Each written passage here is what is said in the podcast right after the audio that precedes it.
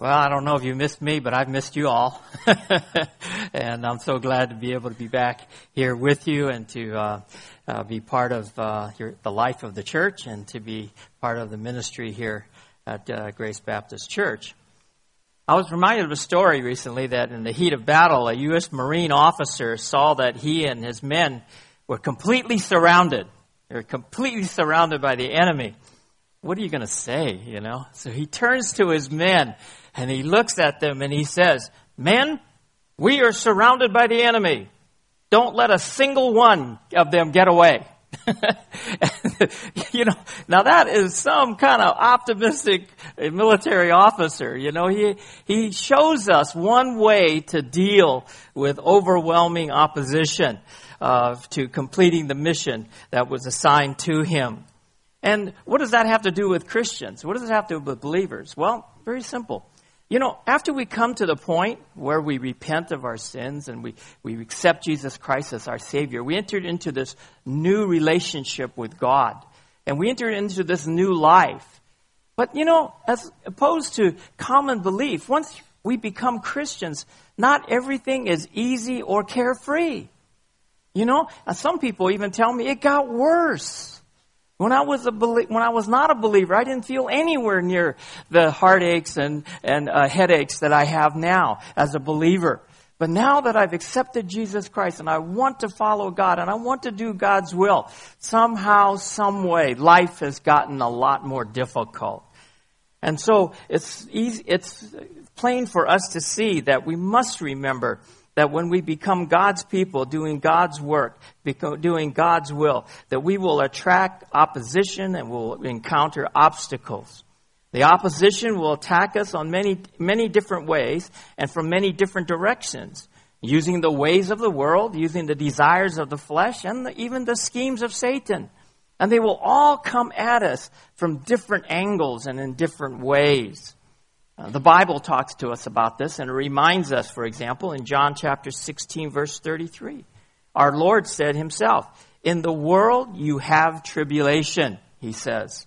And then the Apostle Paul said this to believers. He said, Suffer hardship with me as a good soldier of Christ Jesus in 2 Timothy chapter 2, verse 3. And then later in chapter in 2 Timothy chapter 3 verse 12. Indeed, all who desire to live godly in Christ Jesus will be persecuted. And so you begin to see this pattern developing. The Bible re- reveals to us very clearly that we will have a difficult time as believers in Christ. So make no mistake, when you accept Jesus Christ as your Savior and your heart desires to do God's work and God's will, there will be difficulties along the way. All right? And so that's why books like Nehemiah are such an encouragement to us. Because clearly God wants us to know how to handle these kinds of attacks and He wants us to be able to have victory over them. And so we're going to return back to our study in the series of the book of Nehemiah. And so if you have your Bibles, turn to Nehemiah chapter 4. And to just sort of help us get reoriented, because we've been away a while, is that in the first three chapters, Nehemiah was on a streak of successes to rebuild the walls of Jerusalem. And what kind of successes did he have? Well, for example, he went to the king and he was able, granted permission to return to Jerusalem to help his people, the Jewish people. And that was kind of like a, a mighty challenge because he, as a cupbearer of the king, he couldn't just, you know, take off. He had to uh, ask permission from the king, and the king gave it to him. He was granted government resources, authority, and protection along the way. Can you imagine that? You make a request of the king, and the king says, Not only will I let you go, but I'm going to help you. I'm going to give you all the things that you need to succeed. Wonderful, wonderful. And then he was well, re- when he got there, he was well received by his countrymen in Jerusalem. And that had to be a real plus for him. That had to be a real plus. Because how would they receive him? I mean, in the whole scheme of things, who was Nehemiah? You know, all of a sudden this guy rides into town and then he stands before the people and he says, We're going to rebuild the walls. He said, well, Why should I listen to you? Who are you? You know? God gave him that favor with the people, and he was able to rally them and pull them together and start the rebuilding. But now arises a crisis. The clouds of opposition were gathering and threatening the rebuilding of the wall. You know, you would say, why didn't God just make everything smooth? Why didn't he just, you know, go, go together, you know, and, and everything just happens the way it's supposed to? Because God has something to share with all of us. And that is that there can be, there will be points of opposition when we do God's will. God may have called you, maybe not to do something so grand and public as rebuilding the walls of a great city or, uh, you know, great, start a great movement for God, but perhaps He has called you to a more personal and private ministry. Maybe it's to rebuild the spiritual walls of prayer and purity and passion for God in your own life or in the life of someone you know. Maybe in the very life of this church. God is putting his hand upon you and he's calling out to you. And he's saying, You know people in this church. You know that this church needs a revival. You know that there are people who are out of fellowship with the Lord. Why don't you go to these people and help them rebuild the walls for the Lord? You see? And so sometimes it's public, sometimes it's private. No matter what assignment we are called by God to do, we can expect opposition. When it comes to opposition against what God wants done, it is not a matter of if there will be opposition, oh, but only a matter of when there will be opposition. And so get that into your mind. Please get that into your mind.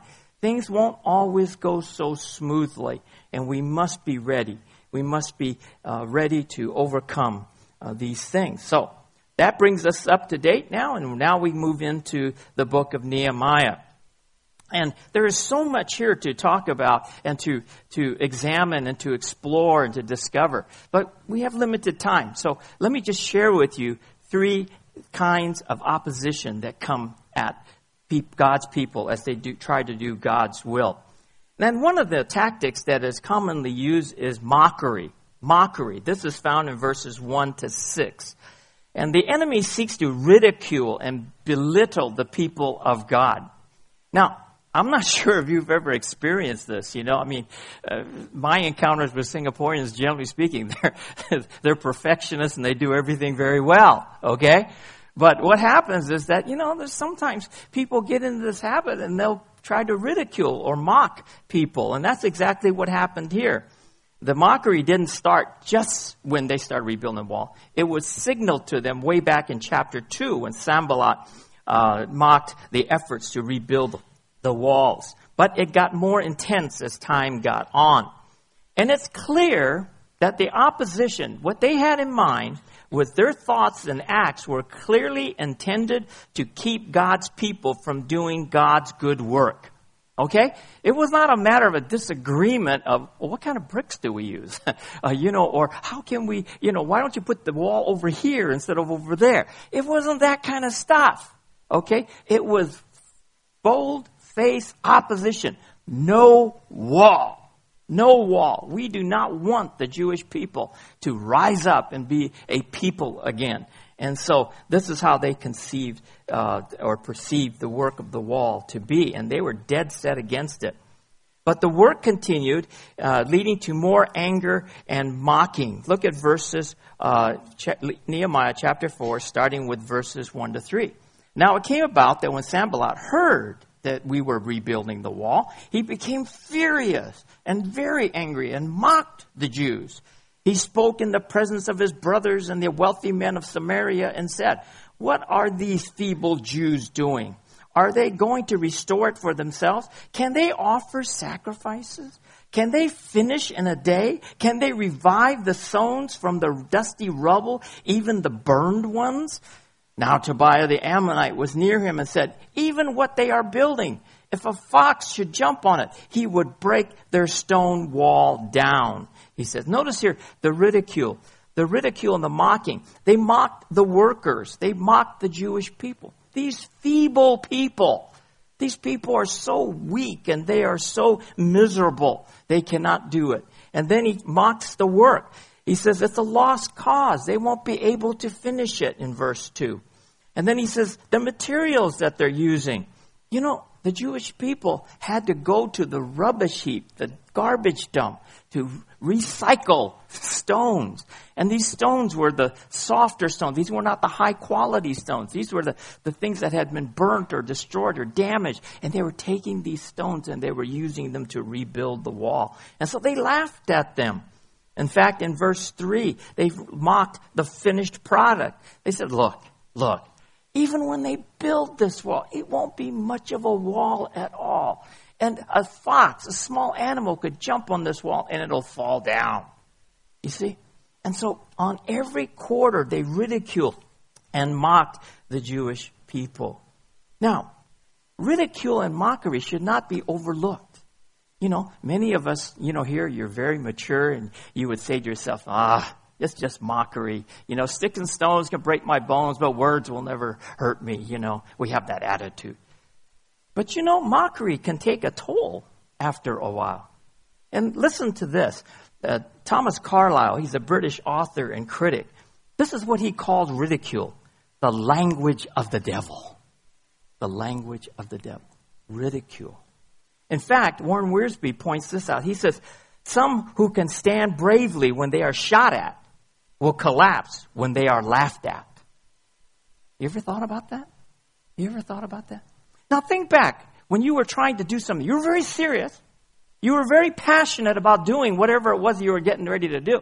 And someone comes up to you and says some kind of remark, sort of like, Do you really think your work is that important? You know, what difference is it really going to make? You know, or they, they, they, they just sort of belittle you and they sort of question you and it's a waste of money, a waste of time, a waste of effort, and they ridicule you and your work. How do you feel on the inside? How do you feel? You don't feel good. And it sits with you and it sits and it boils and it gets harder and harder until it can turn into bitterness and it can cause you to walk away. So please don't take ridicule lightly, all right? It can turn into something serious. Well, what was the response to this? How did they respond? Look at verses 4 and 5. See, this, Nehemiah leads the people in prayer. And he says, Hear, O our God, how we are despised. Return their reproach on their heads and give them up for plunder in the land of captivity. Do not forgive their iniquity and let not their sin be blotted out before you, for they have demoralized the builders. Now, you say, Nehemiah prayed. Isn't that what believers are supposed to do? Whenever they encounter any kind of hardship, what is the first thing the believers are supposed to do? They're supposed to get on their knees, right? They're supposed to pray. That's the accepted thing. His action was not so unexpected, but his prayer was. Did you look at the, what he said in his prayer? Those are pretty harsh. that was pretty harsh. I mean, what would our prayer request be? Oh Lord, love them. Give me love in my heart for them. What the world need now is love, sweet love, you know, and all this kind of stuff, you know, and, and, and all this. No, he calls down what? He says, return the reproach on their heads and give them plunder, uh, give them up for plunder in the land of captivity. Do not forgive their iniquity, so on and so forth. So ungodly like, you would think. In the book of Psalms, there's a group of Psalms called the imprecatory Psalms. And the language in it is very harsh. And these are said by godly people. And what it is, it's a reaction to people who attack God and attack God's people. They have such a high view. You're not hurting me. You're not insulting me. You're insulting God. And you deserve this. And sometimes, because of the way that we have developed as our believers, we've lost that idea of the, the awesomeness and the royalty of God. And we say nice prayers for people who oppose us. But we must sometimes understand that God is God. And when people go against God, they deserve not the best, but the worst. It's not up to us. It's not up to us. But we can do this. And it's a reflection of how we see God and do are we going to sit still and let God be insulted? It's a vindication of God and God's people. It's not personal vengeance that is being called for here. So, what was the result? Look at verse 6. So, so, we built the wall, and the whole wall was joined together to half its height, for the people had a mind to work. They pressed on, they persevered. Did they let these critics, did they let these people mocking them stop them? No. They kept on going. They kept on going. And so much so that they had half the height of the wall done and it was connected. That's progress, people. That was progress. So, the believer's response to those who ridicule God's work and people is to turn the doubters and mockers over to God in prayer and then continue the work. So I hope that there's a lesson in this for you and for me. That when people do come and oppose us and mock us and things like that, we don't lose our cool. We pray to God, we turn them over, but we keep on going. The second tactic that's sometimes used by those who oppose is the use of conspiracy. Now, here the enemy seeks to intimidate with threats and uh, of attack or taunts, and so we see this uh, in verses seven through nine. Okay, we see this in verses seven through nine.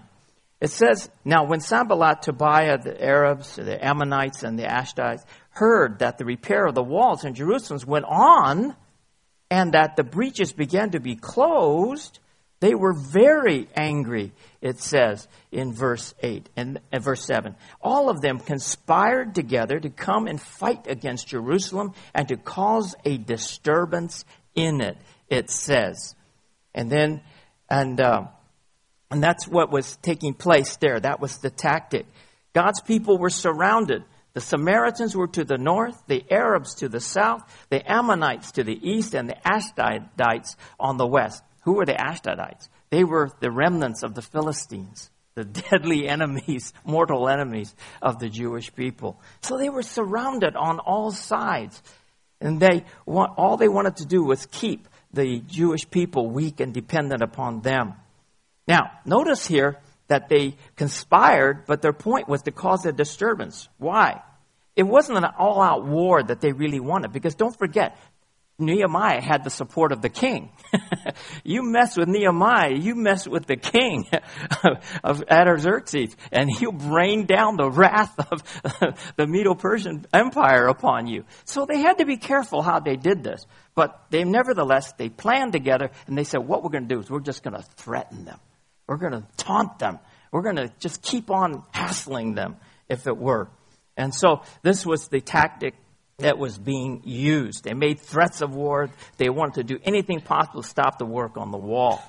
Again, what was the response? Look at verse 9. Verse 9. But we prayed to our God, and because of them, we set up a guard against them day and night. Now, notice here what he did in addition. He prayed. He prayed. That's what Christians do, right? When they encounter opposition, this we pray. But not only did he pray this time, but he set up a guard. He posted guards around the clock. And this is a perfect balance of faith and works combined together. With prayer, one eye is on the Lord, and with the prudent preparations, the other eye is on the enemy. And so Nehemiah wisely covered his bases. He wisely covered his bases. If you do one without the other, you'll lose. But Nehemiah shows us we need to do both. We not only need to trust in our Lord, but we also need to take prudent actions. And that's exactly what he did in this case. The believer's response to plots and schemes and threats from the enemy is to pray and to be prepared. Okay? Because I know sometimes I've talked with people in our church and I've talked to people in the Christian community and they're undergoing some difficult times. And I'll say, What have you done, brother? What are you doing now? So I don't repeat myself. And then they said, Oh, I'm praying. I'm praying. Uh, and? uh, well, that's why I'm here talking to you. what am I supposed to do, you see? And oftentimes when we face opposition and we face obstacles in our Christian life, there is more that we can do besides pray that we can do. All right? So it's a balance of these two together. What's the third tactic? The third tactic of the uh, opposition is found in verses 10 to 23. And we can't read all of it, but we'll read parts of it. And the enemy tried to demoralize and terrorize God's people. Okay? And they do this through discouragement and fear. Discouragement and fear. The threats began to intensify and they began to exact a toll on God's people. The first tact, part of the tactic was discouragement. And amazingly, this came from within and from without. Look at verse 10. Thus in Judah it was said, the strength of the burden bearers is failing, yet there is much rubbish, and we ourselves are unable to rebuild the wall, he says in verse 10. Now, this, these, these comments were being made by members of the royal family, the tribe of Judah. Can you imagine that? I mean, your own leaders, the people you look to, the people you respected, what were they thinking? They said, can't do it. We can't finish this thing. We can't do this thing. And, and just negative, negative, negative. The enemy, and this is in verse 10. And then look at verse 11. The, verse 11, it says, Our enemies said, they will not know or see until we come among them to kill them and put a stop to the work, it says. So the enemies were constantly sending out this message. You'll never know when, but we're coming for you. And you'll be too late when you see us because we're going to take your life and we're going to end this thing. That was pretty substantial threat. And then, verse 12, it says here, when the Jews who lived near them came and told us ten times, they will come up against us from every place where you may turn. And so Jews that were living outside the city came to the, the people in Jerusalem and said, I hear these reports. Have you heard the report? Have you heard the latest? And they kept saying, repeating, repeating, repeating. They're going to attack. They're going to attack. Well, this, of course, causes tremendous discouragement. This has caused dis- tremendous discouragement. I heard this story once. It's a parable of sorts, okay? And the parable was this Satan was holding a fire sale. He was holding, in America, we call them a garage sale, all right? I don't know what you call it here in this part of the world, but he's getting rid of stuff. Okay? Satan's getting rid of stuff. So he opens up his tool shed and he invites all the demons to come in and take whatever they like and buy whatever they like. And so they go around and they buy, you know, uh, all kinds of things like lies and schemes and, you know, package deals, you know, how to demoralize Christians. And sales are going really good. So one of the demons comes into the tool shed and he says to, uh, to Satan, and he says, What's that over there in the corner? It doesn't have a sales tag on it. And there was a tool there. And Satan says, uh, That one's not for sale. That one's my favorite one. And and the and demon really got you know excited about this one. He says, you know, if I could have the one that you know Satan really like. So he goes to Satan. and He says, no, no. Well, if you can't sell it to me, at least tell me what it is. And so Satan says, well, um, I really don't want to say too much about it. It's my favorite tool. And then, so finally, the demon was persistent, and, he, and Satan finally says, okay, okay, I'll take. It's called discouragement. Called discouragement. You know, he says, it is priceless. For everything else, there's MasterCard, but this one's really priceless, okay? You see, discouragement is one of Satan's number one tools that he uses on God's people. If he can get you discouraged, you keep hearing negative stuff and you begin to believe it, you will turn your attention away from what God wants you to do. You see? And so that's what this that's what all these three verses were about. The royal family was saying we can't do it. The enemies were saying we're going to get you at any moment. The people that were outside the city were saying, "Did you hear? Did you hear? Did you hear?" boy, that's really got to wear you down, man. And so discouragement was the, the, the, the element of the day. And what did it result in? Well, look at verse 14. The first part when he says, When I saw their fear, Nehemiah says. Fear began to really penetrate and really begin come into the psyche of the people. Discouragement and fear are a powerful combination Please don't underestimate their influence and impact because they can paralyze you, they can trap you. They can keep you from doing what God wants you to do. You're so afraid of what people will say. You are so afraid of what people will do. And you just stop everything that you're doing. In Proverbs chapter 29, Proverbs chapter 29, uh, look at verse 25. And it says there in verse 25, the fear of man uh, is a dangerous trap, but re- trusting the Lord means safety. This is in Proverbs chapter 29, verse 25 in the New Living Translation. Okay? So please don't underestimate the impact of discouragement and fear. Be aware of it, but also know how to respond to it. Well, well how did they respond to it? Go back to Nehemiah chapter 4. This is how uh, Nehemiah uh, dealt with this, okay? The first thing he did was in verse 13 was that he posted guards and armed the people. So he said, okay, if they're going to attack us, if they're going to come at us, they're going to pay a price. So arm the people, post the guards. And then in verse 14, he addresses the people. He addresses the people.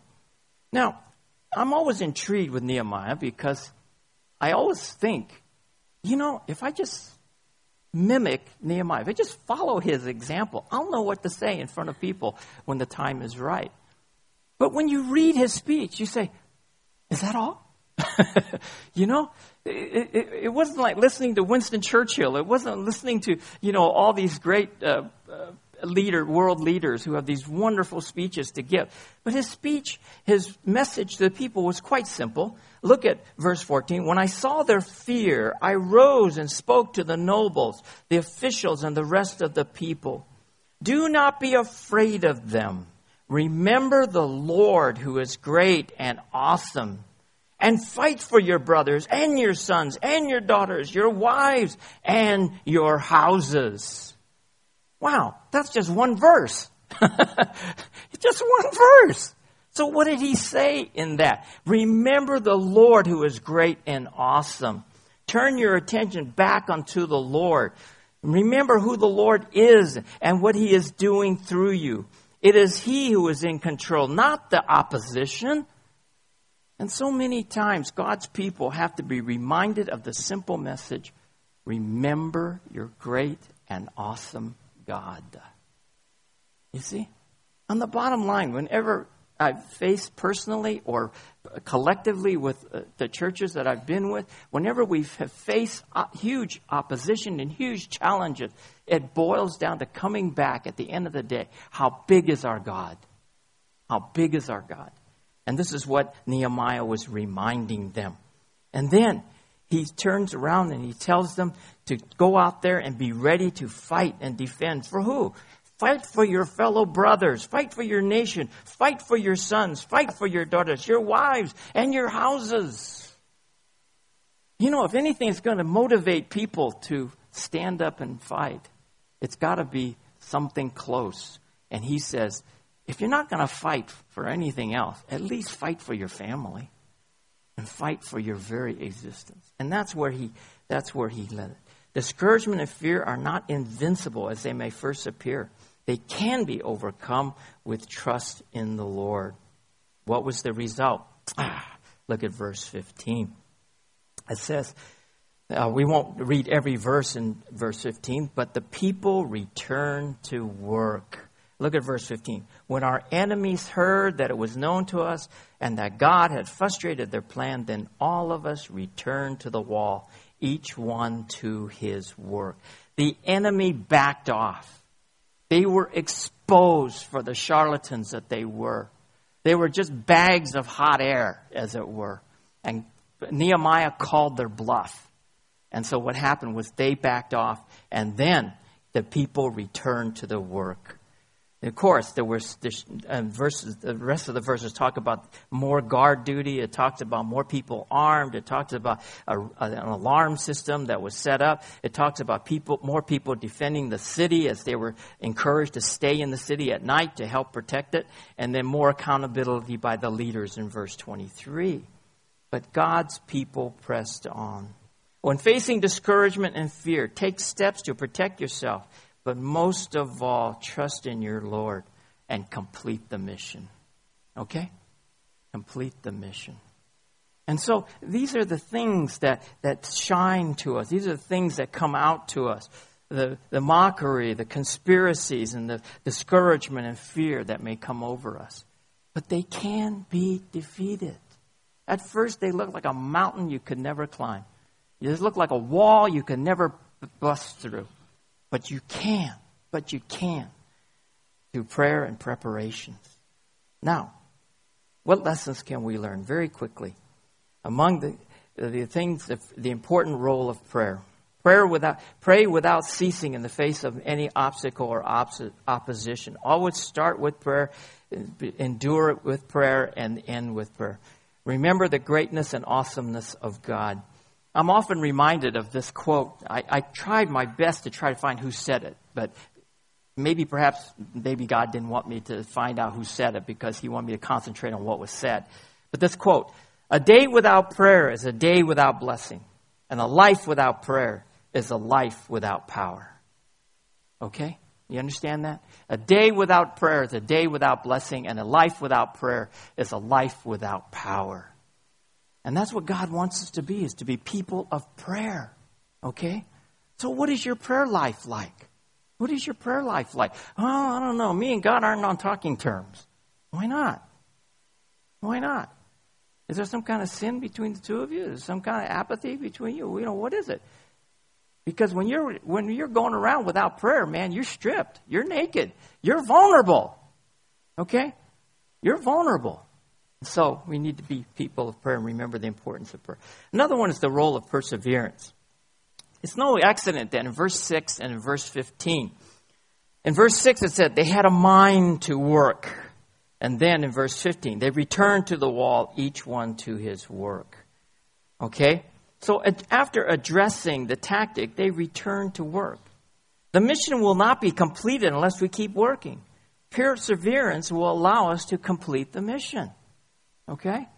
Don't take a hiatus. Don't take a holiday. Don't take a break. keep moving, keep going, keep progressing, keep, uh, keep uh, moving ahead. A third lesson the role of preparation. Nehemiah prayed and then he took action. Okay? There's an intricate connection between prayer and preparation. You know, God has given the church fathers of, of the faith to the church, and their early works are just so succinct and they say things so well. One of the church fathers was St. Augustine. Don't raise your hands, but how many of you know who St. Augustine is? St. Augustine was very perceptive and a godly man. And this is what he said about the connection between prayer and preparation. He says, Pray as though everything depended on God. Okay? Pray as though everything depended on God. Work as though everything depended on you. Wow. Wow. That's unbelievable. But he had the balance. He had the balance on that. Okay? And I hope that whatever we face together individually or as a collectively as a church, that we will remember to pray as everything depended upon God and work as if everything depended on us. And if we have that mentality, we will be able to overcome some of the things that have beset us for so long. For so long. Through the example of Nehemiah, we learn to deal with opposition with prayer, perseverance, and preparation. Now, there's a challenge hidden in here. There's a challenge hidden in here. So, if you've been kind of dozing off through most of this message, I want you to wake up for this part, all right? And it goes this way the challenge is what mission has God called you or our church to do for Him? Now, obviously, an immediate application would be this building program thing. We're still gathering information. You will have all the information, probably too much information that you need. But that's okay. But that's okay. But if God is calling us to do it, and the leadership believes that to be true, then this is what God is calling us to do. And then, what will you do when obstacles and opposition arise? So people start getting, and start, people start saying, oh, you people at Grace, you know, you've talked about building, what, 20 years ago, 30 years ago, whatever the case may be. Is this all just talk again? And then they go on and on and on and on. You can't do it. There's, there's, there's not enough of you. There's not enough of this. There's too much of that. And so on and so forth. What are you going to do? What are we going to do? You see? No, take a page from Nehemiah. We'll pray and prepare. Maybe perhaps for some of us, it has nothing to do with buildings or anything else. But what mission for God do you need to recommit and refocus yourself to finish? You understand me? Do you hear what God's trying to say to you? What mission for God do you need to recommit and refocus yourself to finish? Perhaps, you know, a short time ago, perhaps a long time ago, God put it upon your heart to do something for Him. And because of some discouragement, because of some fear, you backed off and you haven't returned to it since. And maybe what God is saying to you this morning, and He's saying to maybe many of us this morning, is He's saying to us, go back. Finish the job. Get it done. I am with you. You see? And so there's something here for everybody. There's something here for everybody. And I hope that, that, and I know the Holy Spirit wants to do His part, and I hope we'll do our part by keeping the, our heart and our ears open to what God is saying to us this morning. Doing what God wants you to do results in facing oppos- uh, obstacles and opposition. The obstacles and opposition may appear in our lives in many different forms and many different faces, but we can overcome them. You can overcome them through prayer, perseverance, and preparation. And can I end with this? Let me just end with this note. You, let nothing let nothing keep you from completing the mission from God for God. Okay? Let me repeat that.